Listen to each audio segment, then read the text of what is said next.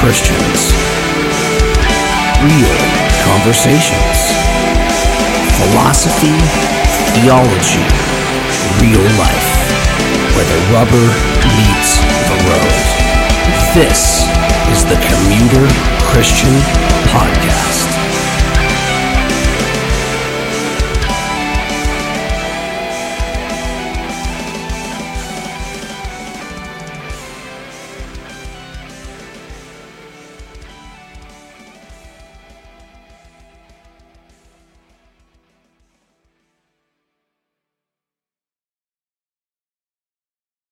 Good morning, everyone, and welcome back to the Commuter Christian Podcast. As you can see, it's just me today due to scheduling and technology, but that actually works out really well. Uh, we've just gone over critical race theory, philo- um, the philosophical stew that we're all a part of and um, last week we introduced the idea of Cold War theology. So that is a lot to take in. It's a lot to process, quite honestly. So I thought that this week, since I'm solo, we would just reflect and work out what we've learned so far. So let's talk about critical race theory again for a little bit here. Uh, you know, as a white, you know, evangelical Christian, uh, my biggest exposure to CRT has been through the backlash against it. Uh, and really, like, whether it's critical race theory or it's someone with an opposing theological system to us or whatever, learning about something through the, eyes of those who are against it is no way to understand something. Right. So, I'm going to ask the question again is critical race theory the boogeyman? Why do we have, or rather, why do some have such a big, such, a big issue with it? And what it comes down to is this.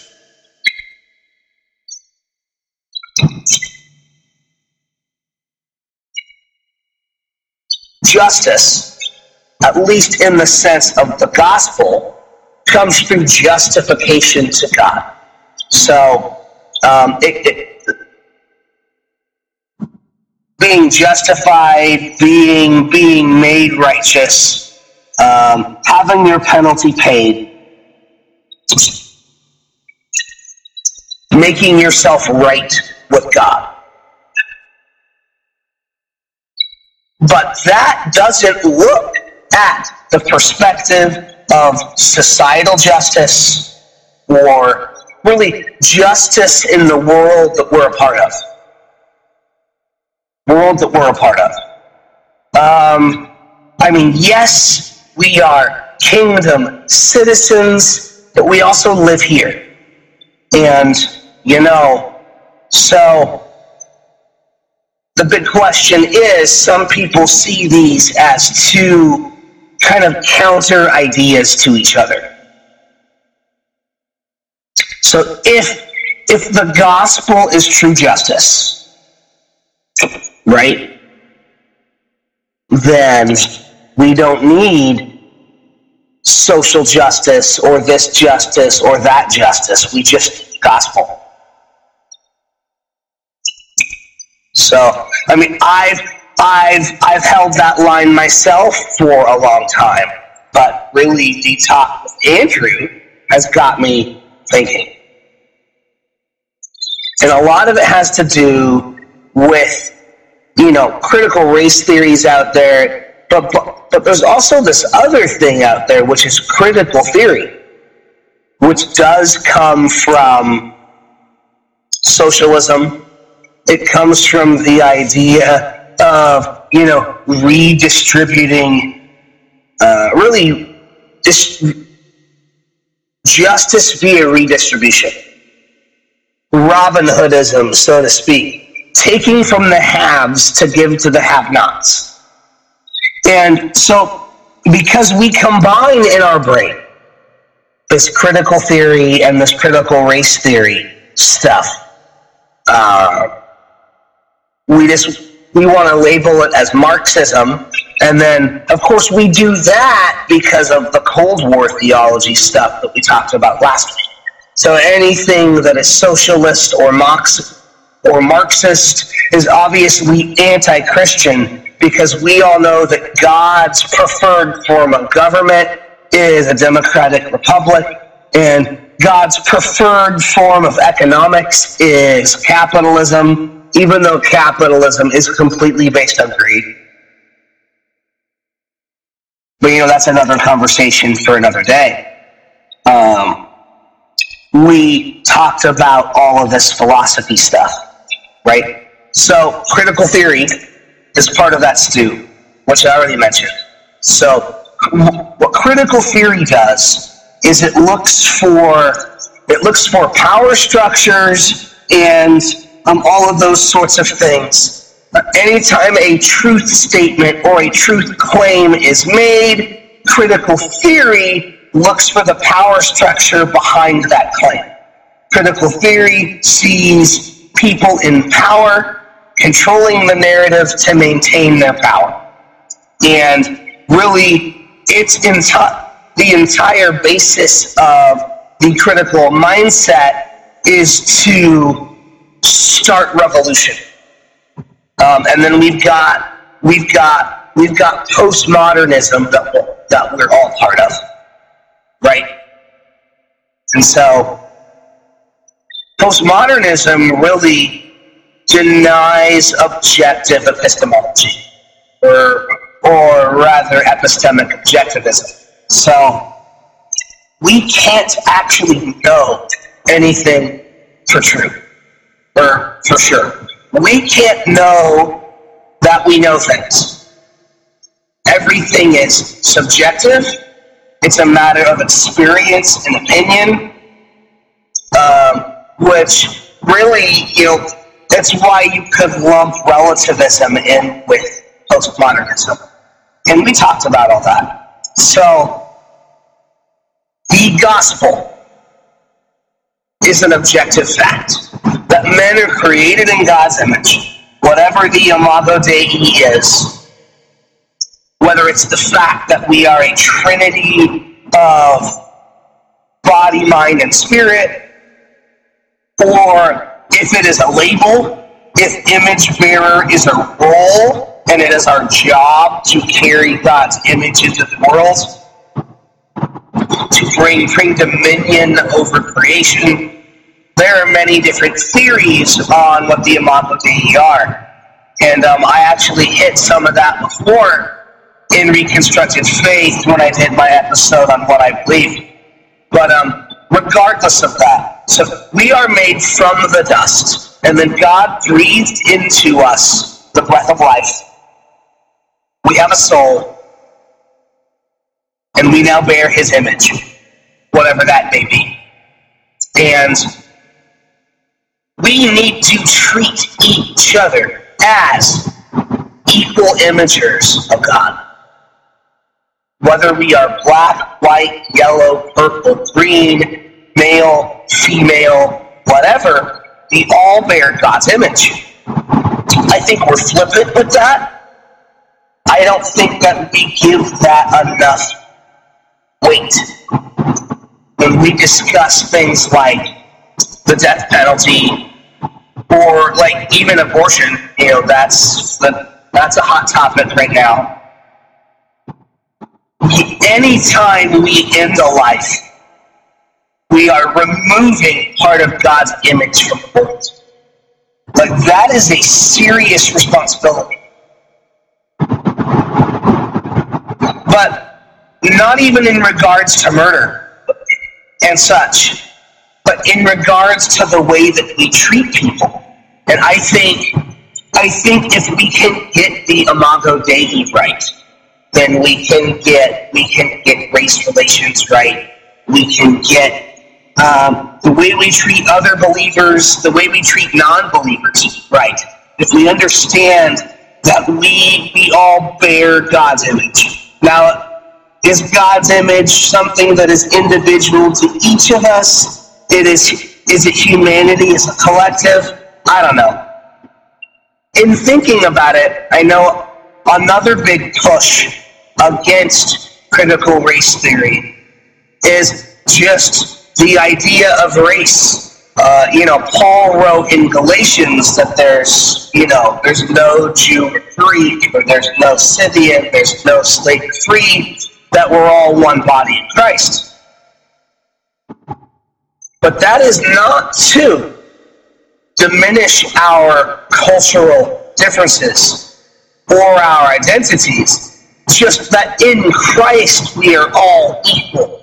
We are all co heirs to the throne, regardless of your station in life or your color or what have you. Um, you are equal parts of God's kingdom. But equality doesn't mean homogenous. I saw I saw even this week ideas and thoughts from people and I can't remember exactly what it said, but basically what it what it boiled down to is that their goal was just a homogenous if if we're all one body in in Christ, and if if the truth is objective, there should be one homogenous expression of faith. And I think I think that completely misses the point. Because part, part of the Imago Dei, at least in my view, and part of holiness, set apartedness, isn't just being righteous. It's not living different or um, sinning less. We're all made different by God. And as as we walk in faith with God and He begins to redeem our character, we actually become more individualized. We do not become homogenous. We are all set apart in the way that we're all different from each other. And we should be celebrating our diversity, our unity through diversity. It is okay for us to call a black Christian a black Christian that's what they are. They have a culture and a way of being, whether it is through their music or it is through just the passionate way that they experience the gospel, and that is okay. It is okay for there to be differences. When when when we get when we get a glimpse of the kingdom in Revelation, we see every time we see every tongue, tribe, and nation now, I don't know about you, but I don't think, I don't think that's going to be homogenous. I think that we're all individually going to bring our cultures and our ways of being to heaven. And it is going to be a very diverse place. But we're going to have unity in diversity. We're going to have a respect and admiration for each other's differences. Wouldn't it be great if that was something that started now? If we can get Imago Dei right, and if the church can actually be the church, then we don't need we don't need critical race theory. We don't need, you know, these other ideas if we actually love each other the way that we're supposed to. So I'm going to talk on that for a minute that isn't really something I've hit a whole lot with Andrew yet, but it's a favorite topic point of mine. The world has completely redefined love, acceptance, tolerance, all these types and terms. And because a lot of us aren't biblically grounded enough, we don't have a theology of love, or rather, a theological framework for what love is. We've bought into the world's opinion. So, loving me means accepting me as I am, which is true to a point. But it means loving every aspect of me. There's no room for critique. Let's give an example, right? So if I am trans, or I am gay, or whatever else, loving me means accepting that part of me. You know, because because because that's who I am, and you know, I love that part of me, and whatever. And if you don't accept the things that I'm doing, you don't accept me, and if you don't accept me, you don't love me. So what has happened is we've gone soft what has happened is the dichotomy I always talk about. So there's the one side that has doubled down on truth. And they are all about what they're against. And then the rest of us have gone soft. You know, we don't we don't want to be offensive, we don't want to hurt people's feelings, this and that things, and we have bought hook, line, and sinker what love is. Because biblically, Love is patient. Love is kind. We're going to talk, about kindness in a minute. Um, love keeps no record of wrongs. Love delights in good and hates evil. I mean, that's straight out of the love chapter, people. Straight out of 1 Corinthians 13. Love delights in good and hates evil. And so, if we are to believe God about sin, about the things that are sinful, and we are to believe God about what love is, then part of what love is is hating evil. It is hating the sin. And I know that's hard right now. We even have Christians, you know, trying to say if your love doesn't look like love, it's not love. Because they have completely lost sight of what biblical love is. So if you haven't read it in a while, I recommend that you go read 1 Corinthians 13 about the character of self-sacrificial agape love, which is what we're called to, which does include hating evil. Can you hear me? Hating evil is love. So love is kind. Another thing that has happened is we have confused kindness for niceness. We think we just need to go around and be nice to people all the time. That's not what kindness is. Kindness is acting out of love for someone else. It is more than that. Kindness is acting out of the best interest of someone else. Kindness can actually look mean. It can be doing hard, even offensive things if that's what's best for someone. An example to any of you who are parents is going to be punishing your child. Now, it's not very nice to make them stay in their room or to take their electronics away, or you know, it's not nice to uh, you know spank them or whatever it would be. Those aren't nice things, but it is kind because you are teaching them that actions have consequences. You are you are you are creating those boundaries in an attempt to make them a decent human being, which is it's for the greater good of them and and it's for the greater good of society that we mold good humans. So while it isn't nice to punish your child, it is an act of kindness because you are doing what is good for them. In the same way, it may not be nice to call out your brother's sin, but it is kind to step in and say, hey, God desires this for you. This is where joy and peace is. This is where God's blessing is. but you're over here doing this whole thing. What's best for you is that you stop sinning.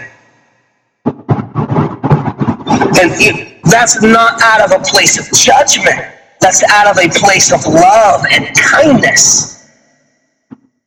And, and, and we just, we've gotten into this mindset where any kind of correction or pushback is judgment. And you know, thou shalt not judge, right? Which we completely take out of context. It's about hypocrisy. It means that me, as someone who deals with pornography and all other kinds of sexually immoral thoughts, doesn't have the right to call out my brother on his porn addiction or on cheating on his wife or whatever because we have the same category of sin. But if he's angry at his brother or, you know, hateful towards his boss or whatever, which is a struggle that I don't have, I can speak into that. See, it's it's all about hypocrisy. We are absolutely, at least within the body, called to keep each other accountable within the church. Now, there's no condemnation in Christ. That's in Romans. We shouldn't be condemning each other, but we absolutely need to keep each other out, and we need to call sin sin and call a spade a spade, if the case may be, to the unbeliever through relationship. Too, we should be looking to get to that point where we can lay down the law to bring that guilt and condemnation that leads to Christ, leads to repentance, right? Repentance is changing your mind about your sin. It doesn't mean you're going to go and sin no more right away, but it means you're going to agree with God that the things you're doing are sinful. You're going to say, Yes, God, I have sinned. Um, and, and, and, that's another thing we get wrong. There's a lot of weird, there's a lot of weird theologies around there, uh, uh, around the word repentance. I've gotten off track slightly, but not. I mean, all of this stuff is related. It's all just part of the paradigm of wrong thinking that it's part of. It's all philosophy stuff. Critical theory, postmodernism, relativism, standpoint epistemology. So that's the idea that those who are marginalized have a louder voice. They are, you know, they are more able to speak to that thing. So, you know, me, me as a white evangelical male, um, I have the least amount of say. You know, I can do I can do all the research in the world. I can give you the statistics and then the and the objective facts. But because I haven't experienced, because it isn't my standpoint, basically I have no right to speak about race or um, about reconciliation or about what a woman is or about abortion or about whatever because I may know all the facts and all the science and whatever, but because I haven't experienced the thing, my opinion has no value. That's where the idea of my truth comes in. We really saw with the whole hashtag MeToo thing, believe women. So basically, regardless of what the facts of the events are, regardless of witnesses, regardless of the objective truth of the matter, we are supposed to believe the subjective truth of the woman. So that's standpoint epistemology. That those who have experienced the thing, their words carry more weight. And the reason that's dangerous, and it is something for us to understand and it's something for us to unlearn, is because it completely destroys the idea of finding the unbiased, objective, kind of unmitigated truth. So we have all of these charged emotional, kind of, from my point of view, truths that we hold to in society, we're not allowed to call anyone out because to call someone out is hate. Things are a mess. I, I think that's something we can all agree on. And all of that is outside the Cold War theology piece, which is really, um, I know we did a quick overview last week, but if you really don't understand the idea of Cold War theology, in a nutshell, it is theology based on what we're against. We are always looking for the next devil, the next thing to demonize, the next thing to be against.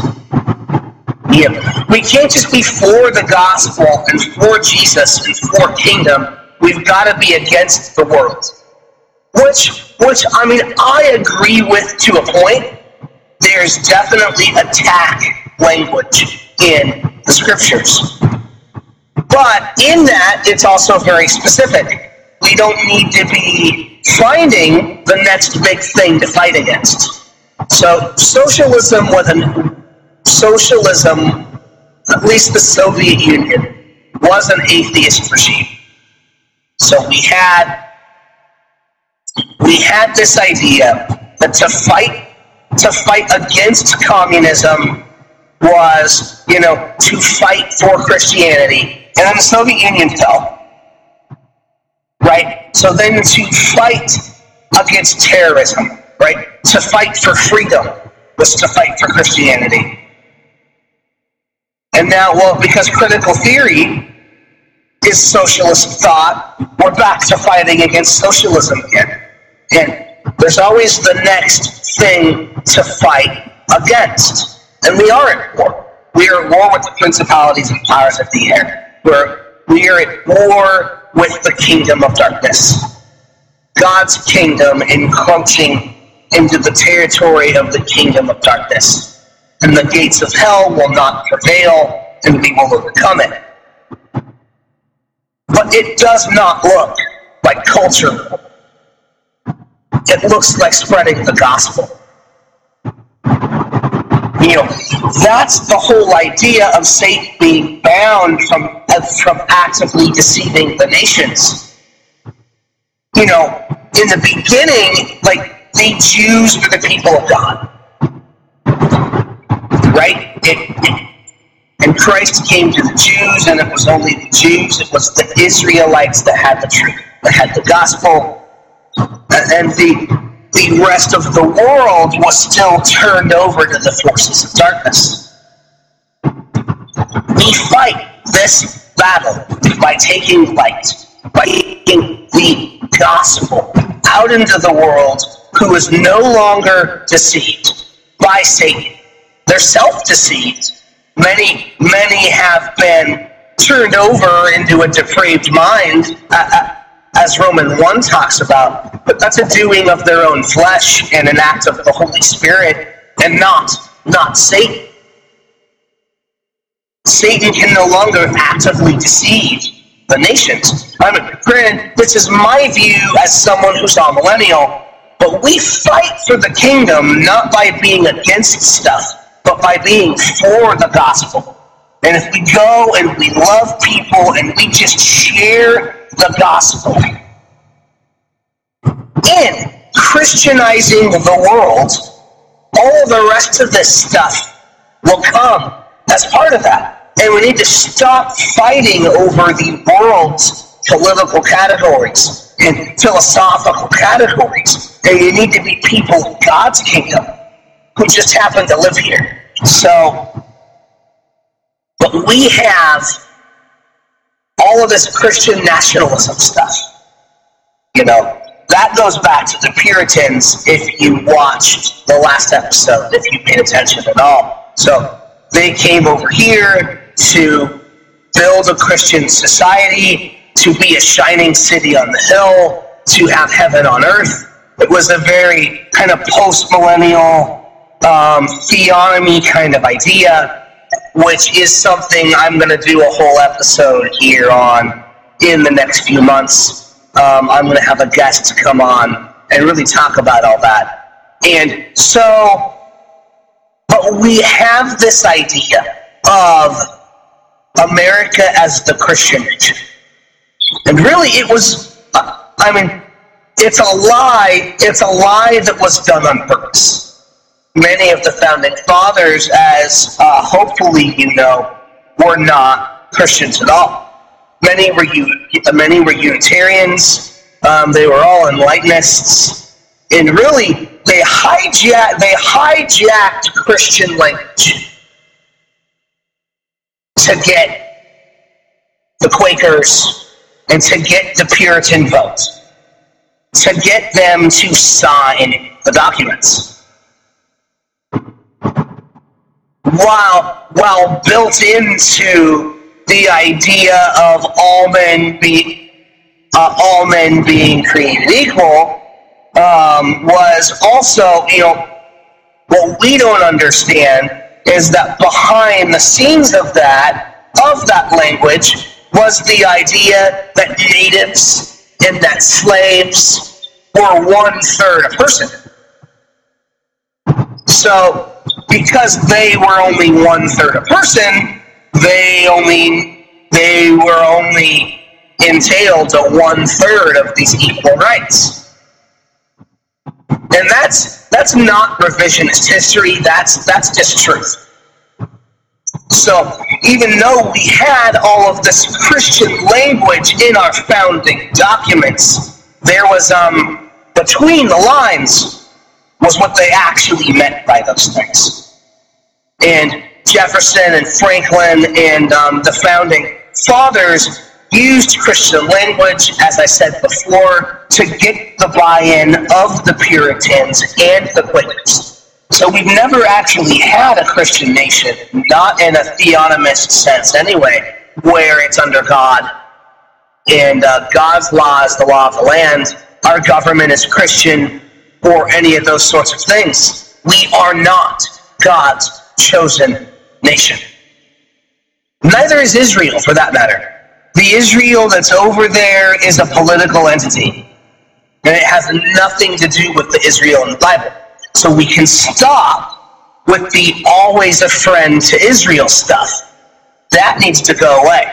God's chosen people is the church, which consists of people from every tribe, tongue, and nation unified under the gospel. We may not agree on spiritual gifts. We may not agree on the nature of baptism or the nature of the role of gender or you know those sorts of things, the egalitarian complement, complementarian argument, but we do agree on the gospel. And our faith and our trust for our salvation is in Jesus Christ. If you look to Christ for your salvation, you are of God's chosen people. The church is the elect. We are, the church are the people of God.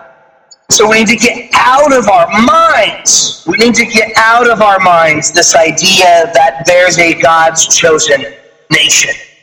Because there's not. The kingdom of God is the church. Okay, and that's not America.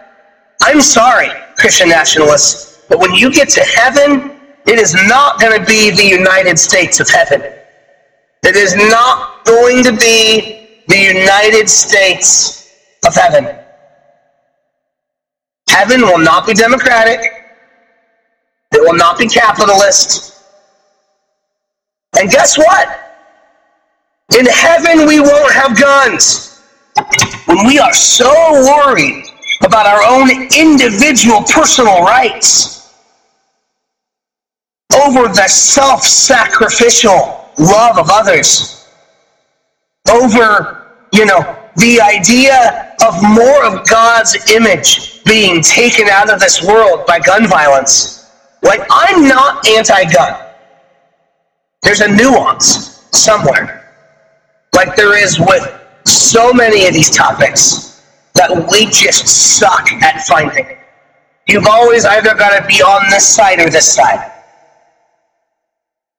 And we even we even weaponize that idea. We call people like myself who are trying to find the nuanced middle ground, the nuanced truth. We call them compromised. Oh well, well, you have to be on one side or the other. No, you don't, because the truth is often in the middle. And we we need to stop being so tribal. You know, we need to pick truth over tribe. Okay? America is not God's chosen country. It never was and it never will be. Okay? The Republican Party is not God's chosen party. Does it does it at least on paper stand for some Christian ideals? Sure. But that doesn't mean that they're the same thing. Republicans don't stand for the gospel. They may stand for certain Christian ethical and moral ideas, but that is not the same thing. The Republican Party is not a Christian party. Okay? You can be a Christian and you can follow your conscience. And that looks different for different people. Republicans are pro life. Yes, absolutely. But even though on paper Democrats are pro choice, we can look at the statistics and we can see that Democratic states with Democratic policies actually have less abortion because there's more programs and there's better health care.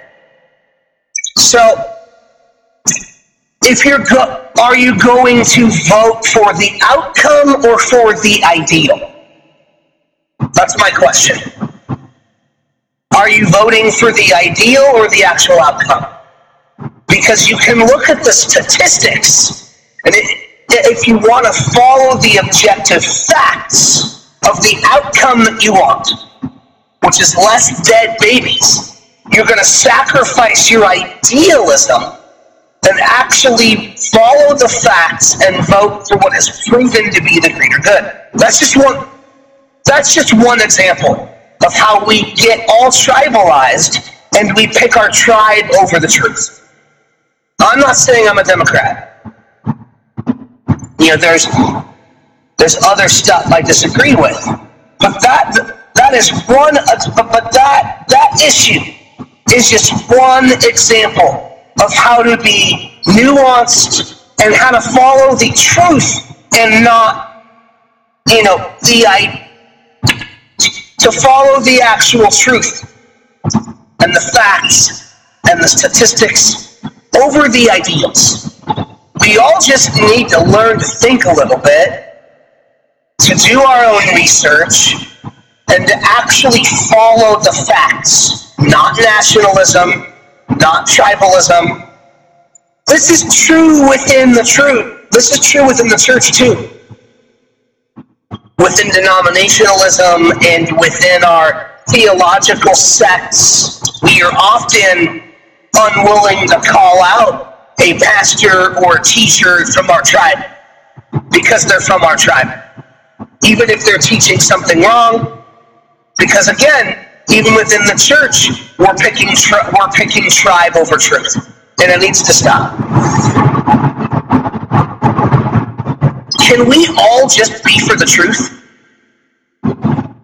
Even if it doesn't have a name or a tribe or whatever? Like, I get it. It's nice to belong and to have a label and to be an ideologue, you know, that holds the, that holds the party lines for that label. Because we want to be part of a thing. Be part of the truth. Let standing for the truth be your label. Even if that puts you at odds with your tribe. Follow the truth. Well, how do we do that then? If we're not going to follow, you know, tribe or the bylaws of our church or our confession or our whatever? Well, to study. Now, that doesn't mean that we study in a vacuum. We should absolutely consult the creeds and the confessions and the writings of everyone that has come before us. But we also need to be asking questions. But we need to be asking the right questions. And that's that's something I've learned. You know, the deeper into theology I get, you know, when so biblical theology takes the Bible and really it puts it into categories, right? Um, this is about this, and this is about that, and this works together with this thing, and this works together with that thing. It's understanding the overarching meta narrative of Scripture. And then what what systematic theology does is it then asks questions of those categories. And so we need to be careful that we that we are asking the same questions that the Bible actually answers? Or are we are we coaxing answers out of the scriptures to questions basically what questions what questions is the Bible asking and how does that answer them? And are we asking the same questions that the Bible asks or are we asking questions that the Bible doesn't answer. And I think often we get into that place where we are asking scientific questions about creation and the nature of the universe and you know many many other things. We're asking questions of the text that the text doesn't answer. Because the bible's not because the bible's not about those things. But because, because we've been handed down a view of inerrancy that was crafted out of a response against falseness, because we do that. Every creed that we've been handed, every through history, has come about out of fighting against a heresy, right? So so the Nicene Creed exists to def- because of Arianism. So there was there was this guy Arius, and he believed that Christ was created. He's um, you know out of the scripture where it says that Christ is the firstborn of creation, failing to realize that firstborn is a title. You know, Christ always has been. He's God. But anyway, so there was this idea of Christ as a created lesser divine than God the Father. You must also have to understand that the the Bible wasn't in everyone's hands. This this church had this set of letters, and this church had this set of letters, and the the interpretation and understanding of this patristic had been handed down through this church, and this guy's interpretation had been handed down through this church. And so the church would come together in these councils with their different perspectives and they would deliberate. Right? So this Arianism was out there, right? about the nature of Christ, his divinity, whether he was created or eternal. And um, when when we finally got consensus that Christ is God, he's created, not eternal, or uh, that Christ is God, he's eternal, not created. We got we got the Nicene Creed. Um, the the Apostles' Creed before that was to combat Gnosticism because we had all of these so called Gnostic Christians um, within the church. And basically, you needed to be, um, it came about that you needed to be able to affirm the truths of the uh, Apostles' Creed to be baptized into the body. So the, the specific verbiage in the Apostles' Creed that combats Gnosticism are the idea are the parts that say born of a virgin, um, you know, crucified by Pontius Pilate, because uh, Gnosticism was truly dualistic, right? The physical world was created by an evil god called the de- called the demiurge, and our our true nature is spirit, and the flesh is evil. And then, so there's no possible way that Jesus was born a man because because the flesh is evil. There's no way. There's no way that God could ever have flesh because it would corrupt his divinity.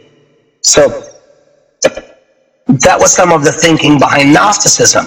So we put we put this language in the Apostles' Creed to basically flush out the Gnostics, to try and get Gnosticism out of the church. Because a Gnostic could not affirm that Christ was born of a virgin or that he was killed by Pontius Pilate and um, you know that was also done to ground it in history,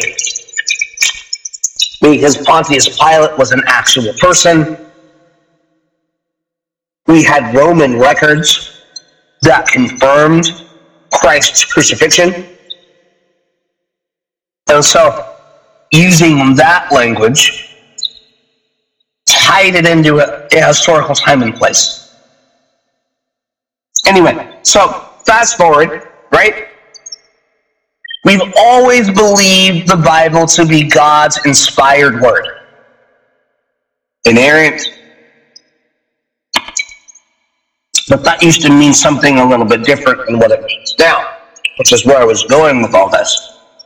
In the 19th century, really as as arche- uh, um, as archaeology was really kicking into full force as a science, as we were coming to understand Babylonian culture and Egyptian culture and um, you know all of these other ancient Near Eastern mythologies, and uh, we we began to see the common threads with the biblical narrative. Out of that came a school of thought called higher criticism, which is really the idea that the biblical narrative was borrowed. Not to say that it isn't true, although that is what that is what the fundamentalists accuse higher criticism of. But that that that the human authors used existing paradigms of thought to frame their theology.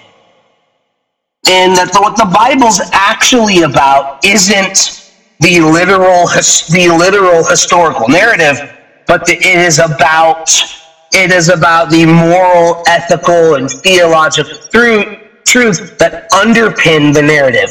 That it is about it is about God's covenant to save His people. It's about who God is, who man is, what the kingdom is, where we fit. Really, it is about the application than actually being literal than actually being literally true in a historical or scientific sense.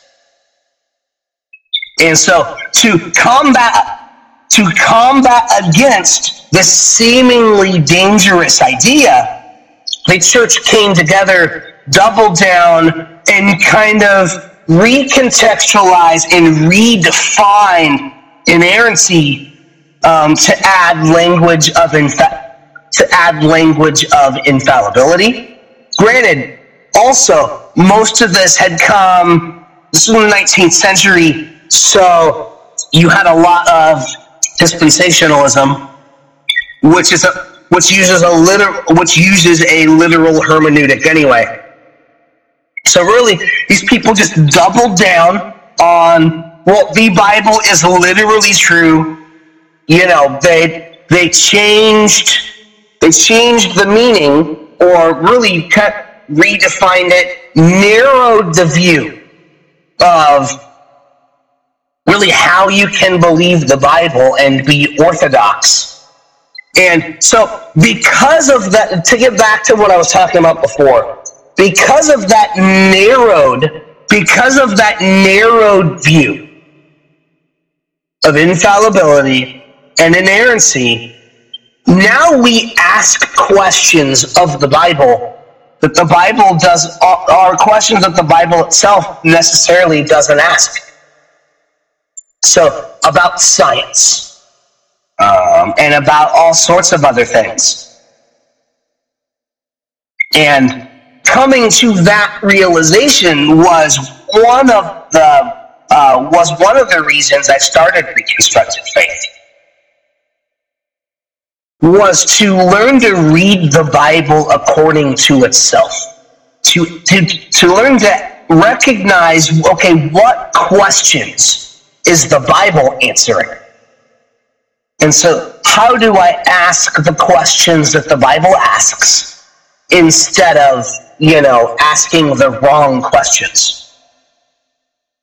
Because what's going to happen is we're going to have a malformed theology we're going to have, we're going to be putting scripture into a context that it doesn't actually exist in by answering, by answering the wrong questions. And to me, questions of earthly political parties and all of those sorts of things is one of those categories where we've just missed the mark. And so I think it is possible to frame CRT and frame all these philosophical systems that we're part of just by living in the time and place that we do. I think it is possible to frame these things within a biblical ideology if we're not if we're not stuck asking the wrong questions. These are all tools and ways of thinking that we have at our disposal to make connections with other people, to get into people's lives, and to speak their language. We're, we're, we're to be all things to all people. And that means, to the best of our ability, under, understanding all things not a facsimile. I'm not. I'm not talking. I'm not talking about bad hokey Christian movies here, or a pastor deciding that since his youth group likes heavy music, he's going to start a metal band, and it's just terrible. Lots of bands in the '80s were started that way, and they were awful. I'm talking about actually assimilating into and, and being a part of people's paradigm. Honestly, understanding where they're at, where they come from. But yes, even if that means, even if that means studying other, even if it means studying philosophy, studying other people's ideas, and what have you. If you are firmly grounded in Scripture, if you do what I always talk about, and you learn what you believe and why you believe it, you can then learn all of these other ideologies without compromising your own faith or your own thinking.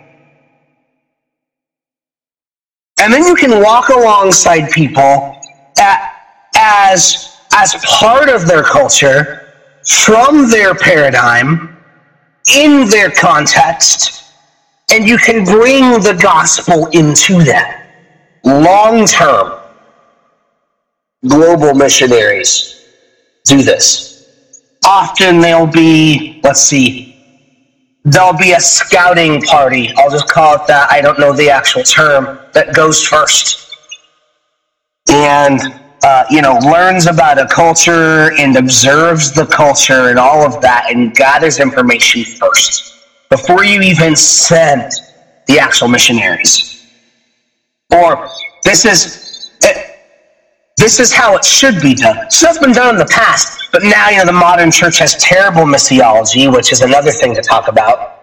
But you go and you study the culture. And then when you do go, you go to assimilate in, to live as they live, to be a part of their culture. And then then you can spread the gospel. You can Christianize from within rather than like attacking their culture and their way of life and saying, hey, you need to be Christian, you need to be like me. We assimilate into their culture and we add Christ. We need to stop attacking everything that doesn't look like us. The kingdom of God, I think, is meant to be diverse and it is meant to be united through its differences. I'm sorry, but I don't want a white evangelical Christian heaven. That will be a boring eternity. Love people. You know, that is, that is always what it comes down to. And, and, you know, it's interesting that this, this whole idea of love God, love your neighbor was really what started my deconstruction. Because, you know, I had a very biblically based well, and, and that's not to say love God, love your neighbor isn't Bible based. It's absolutely Bible based. But by that, I mean more of a, you know, more of a fundamental legalist framework that I came from. Um, you know, and I was very much against the softies that just wanted to love everybody. And yet here I am telling you guys better ways we can love people. And I just think it's interesting where God has brought me on this journey. But we need both. We need both. You know, I was in my worship team, our worship leader. We've been doing discipleship and small groups as part of our worship team, which I'm super thankful for. And he asked a really loaded question a few weeks back. And um, I think the way the, the group as a whole took it, it is really telling of why it's important that we fight against the idea of just love God and love your neighbor. He said, what are the requirements for Christianity? And, uh, you know, I talked about orthodoxy, I talked about right belief, you know, trust in Christ, dependency on God for all things. And then one of the elders in our church who is on our tech team said, I think we're overthinking this, guys. We just need to love God and love your neighbor. No, what does that look like actually fleshed out? Are we loving God the way that the Bible lays out for us to love God? Are we loving our neighbor the way that the Bible flushes out for us to love our neighbor? It is important to take this idea of love to the scriptures and examine what love is biblically. And then go love that way a deep theology. And I'm not talking in your head. You know, I lived I lived for years believing all the right things in my brain. That might save me, that might help me understand God, but what benefit is that to the world? If our if our salvation was for us, don't you think that God would save us and then just take us home? But instead, he has us live out this thing called the Christian life. He has us go out into the world and be the kingdom. For, for the sake of the world.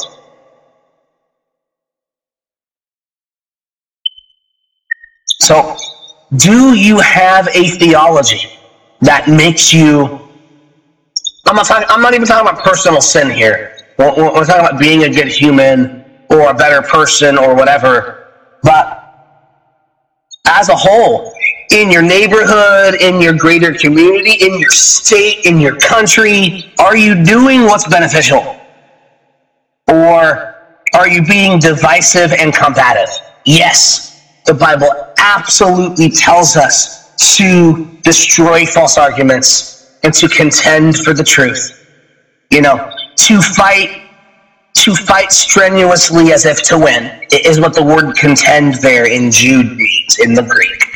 I absolutely agree with that. But Paul, the same guy who tells us to destroy false arguments, tells us that if we do these things without love, it's just noise. So I want you to ask yourself are you hurting or are you helping? I know for a long time I was on the hurting side of that paradigm. And I pray, I pray that I have finally crossed that line over to helping. And that I'm saying enough of the right things that all of you who are listening are also going to now move, you're going to cross that line from hurting to helping. So I think, you know, on my journey through reconstructed faith, through, you know, trying to read the Bible according to itself, and then really trying to do some apologetics to frame just our existence, our reality within a biblical framework, which I'll get back to eventually when I have time. Um, and then these conversations that I've had with Andrew and then Joe when I've been on his show, and that just some of the stuff I'm learning in my personal life and some of the discipleship that I've gone through. I think this talk, this introspective, retrospective, like it is good to assess what you're learning where you're at. And really to ask yourself, well, I've learned these things, but am I living those out or are those just ideas in my brain?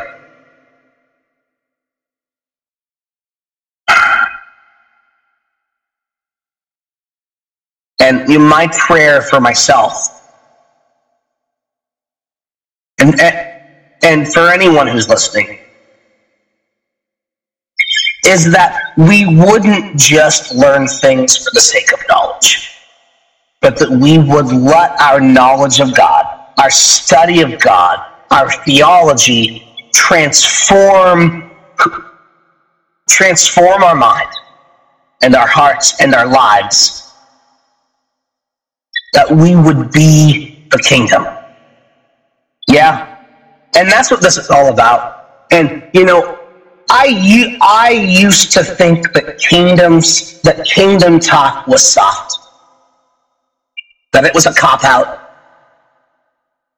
that we need to be out preaching the gospel, not giving people's blankets and food. Because you, you know, you may fill their belly and give them a warm night's sleep, but if they die without the gospel, so help them, they're going to hell. And I just, I don't know how I feel about that anymore because God is working. He's softening up, you know, this scarred, this scarred up, scabbed over person. And I, I don't know, I don't know what I'm going to look like when it's done. I'm probably going to look like someone that me from two years ago would call a heretic, would call soft. And maybe I have gone soft, but maybe that's because there's truth in the softness. Yes, Jesus viciously called out the Pharisees. yes, he flipped over tables. But this is the same Jesus that broke cultural and racial stigmas with the woman at the well when he changed the parable, you know, of the Good Samaritan. And Jesus doing that shows us that he saw race. You know, he didn't ignore the cultural divide that existed between races. He called a Samaritan Samaritan. I mean, he, he called the woman a dog. Which, as a Jew, he believed he had every right to do. So, again, back to some of the original points of this video, and I know I'm rambling. It is okay for us to acknowledge cultural differences. It is okay for us to acknowledge that we have hurt whole cultures of people. We have failed to see them as the imago Dei. Do I believe that means reparations and redistributive justice? No, I don't think that those are biblical ideas. But we do need to understand the scar of those actions. Those have left on, on, on the cultures of those that committed these oppressive acts and also the cultural scars that have been left on the victims. And that's a biblical idea, I think. You know, we see in the Bible both both both blessings and curses that are generational to your family and their children and their children for a hundred generations. Or we see curses, we see curses that go seven generations um, you know, seven, of course, being a number of completeness. So that is a, you know, that is an eternal, forever curse. Even though none of us are personally guilty for these atrocities, I think that we are living out the generational curses of these actions. And that's all I'm going to say on it. You can call me woke or compromised or whatever, but we just need to go love as usual, you can find Commuter Christian and Reconstructed Faith at reconstructedfaithpodcast.com. There's a Reconstructed Faith YouTube channel where both shows are posted. Um, Reconstructed Faith has a Facebook group. It is on Anchor if you would like to support the show. There's a Patreon as well. Please support the show so I don't have to do this in my car anymore. Have a good day, everybody.